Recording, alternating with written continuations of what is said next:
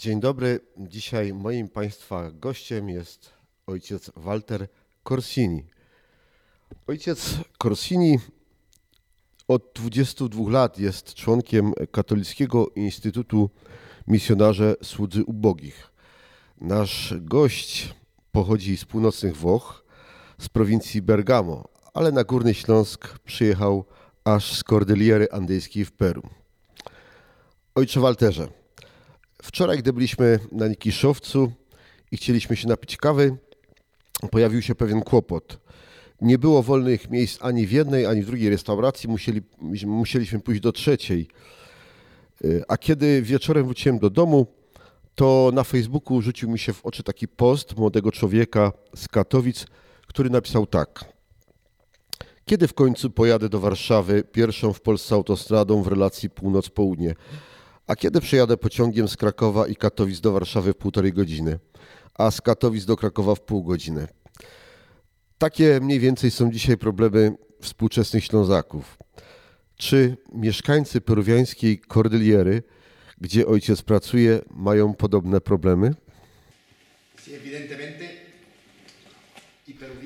Oczywiście y, ludzie z Kordyliery, z którymi pracujemy, mają problemy zupełnie innego rodzaju.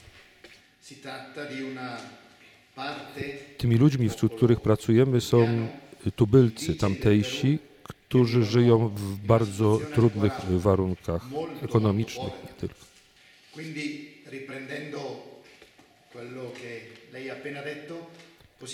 Odnosząc się do zadanego pytania, mogę powiedzieć, że ich problemy są dwojakiego rodzaju.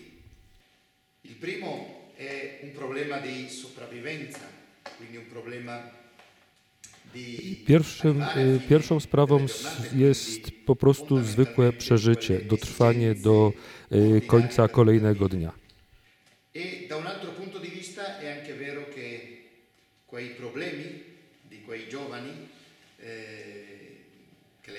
Odwołując się do tego y, przykładu młodego człowieka, y, który pisał na Facebooku, można powiedzieć, patrząc z perspektywy mieszkańców Kordyliery, że to są y, relatywne problemy, których oni nie mają, ponieważ my tworzymy sobie takie trudne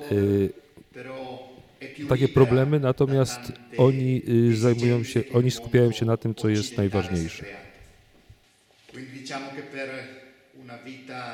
Normale, una vita degna, quelli che sono i, i problemi, le esigenze sono quelli basici, quindi i te podstawowe rzeczy to kwestia wykształcenia, kwestia zapewnienia jakiejś pomocy medycznej, po prostu zwykłego, godnego życia.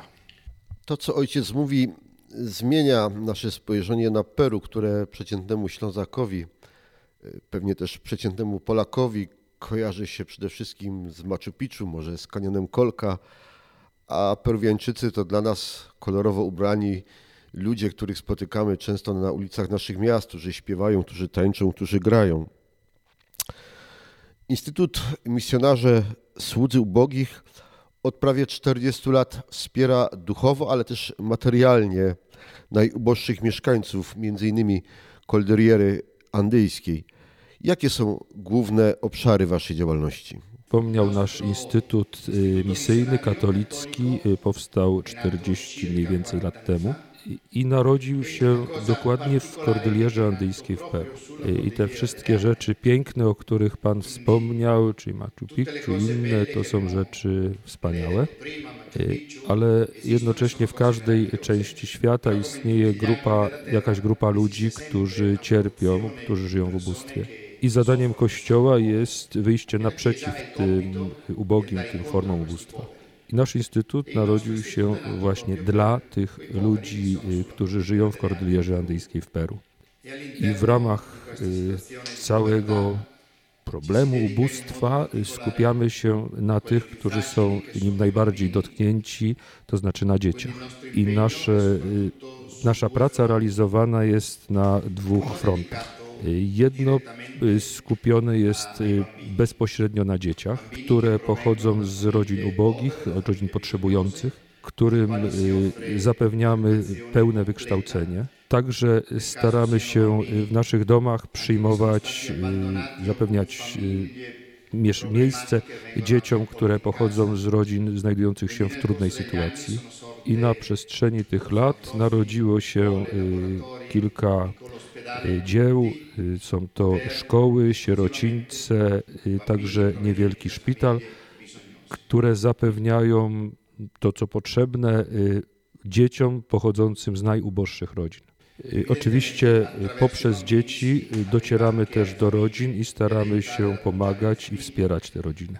Ale nie możemy zatrzymywać się tylko na aspekcie czysto ludzkim, czyli na kwestii wykształcenia, pomocy medycznej, bo jest też drugi front, który, na którym pracujemy, który właściwie jest pierwszym, a jest nim ewangelizacja. Czyli nie tylko to wykształcenie intelektualne, ale również y, przy tej okazji staramy się y, przez ewangelizację prowadzić te dzieci do Boga.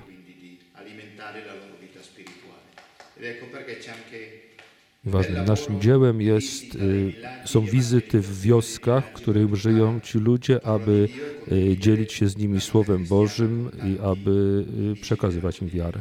Widzę, że to całe szerokie spektrum działalności, ale czy wasza wspólnota to tylko księża i zakonnice, e, czy z wami współpracują też osoby świeckie? Pomagają wam czy y, od czasu do czasu, czy, czy też są członkami Instytutu? Można powiedzieć, że pierwszymi, którzy zaczęli tworzyć nasz instytut, byli ludzie świeccy. Nasz założyciel, ojciec Giovanni Salerno, kiedy zaczynał myśleć o stworzeniu tego dzieła, przede wszystkim zwrócił się do osób świeckich z- prośbą o pomoc. I pierwszymi byli świeccy, a przede wszystkim y, rodziny, y, które odpowiedziały na jego zaproszenie i podjęły tę pracę służąc Bogiem. Można powiedzieć, że dzisiaj naszą y, rodzinę, naszą wspólnotę tworzą trzy gałęzie misjonarzy sług ubogich. Jedna to ojcowie, czyli księża, bracia, y, również y, lu- ludzie, również świecka młodzież. Kolejna gałąź naszej wspólnoty to siostry zakonne i trzecia to y, rodziny misyjne. Każde z, każda z tych gałęzi naszej wspólnoty y, przyjmuje ludzi młodych, czy to y, chłopców, czy mężczyzn, dziewczęta, także młode małżeństwa, którym y, dajemy możliwość przeżycia pewnego rodzaju doświadczenia misyjnego, nawet bardzo krótkiego, posługi wśród tych najuboższych. A poza tym jest jeszcze wielka rzesza ludzi, którzy nigdy nie byli w Kordylierze, e, nie odwiedzali Peru, ale jednak ze swoich domów, swoich parafii, rodzin starają się e, w różny sposób nas wspierać. Mieszkając tysiące kilometrów od Peru, tu na Śląsku, co możemy zrobić, aby Was wspierać w tym, co robicie? Y, Proszę opowiedzieć, jakie są te potrzeby duchowe i materialne, w którym świeccy z naszego regionu byliby Wam przydatni. Od początku naszego istnienia y, powstają mm, grupy wsparcia na, terenie, na całym świecie, y, które y, tworzone są przez osoby żyjące w różnych środowiskach, które podejmują dwa ważne zadania. Pierwsze y, ma wymiar duchowy i ono ma też podwójny charakter. Polega na tym, że z pomocą naszego charyzmatu każdy, każda z tych osób stara się y, przeżywać, przechodzić swoj, swoją drogę duchową, swój, dokonywać swojego rozwoju duchowego. A przy tym starają się poprzez swoją modlitwę y, wspierać, y, znając siłę modlitwy, wspierać dzieło powołań misyjnych i prosić Pana Boga o to, żeby wielu młodych z całego świata y, odczytało wolę Bożą i podjęło tę posługę służby najuboższych. I poza tym jest jeszcze ta druga część, konkretna, gdzie również są dwa, dwa pola działania. Pierwsza to dawanie możliwości y, ludziom ze swojego środowiska poznania y, dzieła, które podejmujemy, y, a dzięki temu umożliwienie choćby ludziom młodym przeżycie tego doświadczenia misyjnego. A druga sprawa to wsparcie konkretnych proje naszych projektów, których, jak wiadomo, nigdy w żadnym domu nie brakuje. I to jest bardzo ważne, bo wiemy dobrze, że dzisiaj y, ludzie chcą angażować się w coś konkretnego. Jeżeli coś robią, to chcą wiedzieć dokładnie w jaki sposób pomagają.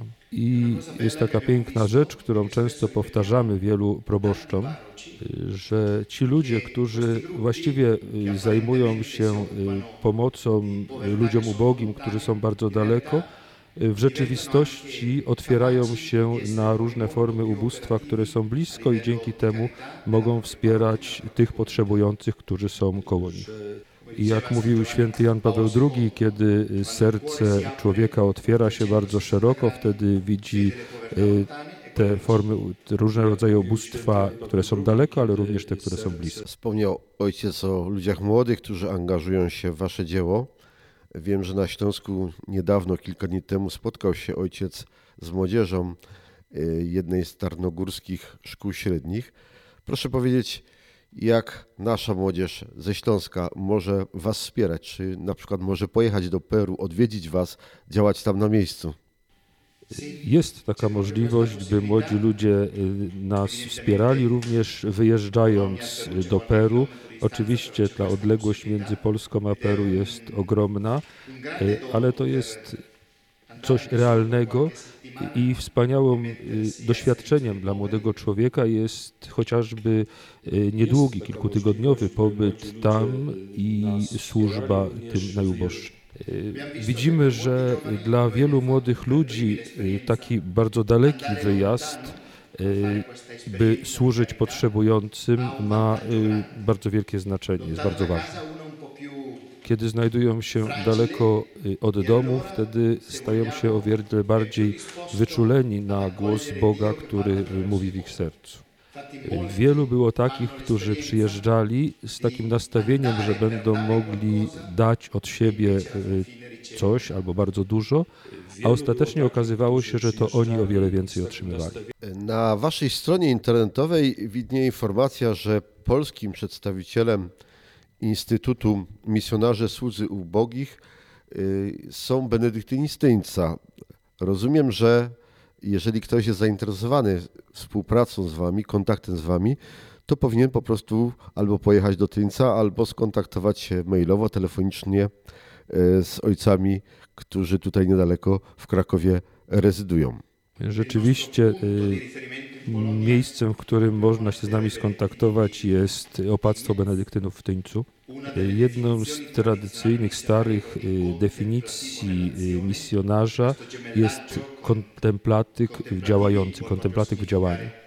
I ta więź duchowa z kontemplatykami, jakimi są benedyktyni, jest, staje się źródłem mocy dla naszego działania misyjnego i dlatego też już prawie od 10 lat istnieje ta więź, dzięki której młodzi i nie tylko młodzi ludzie z Polski mogą z nami się kontaktować.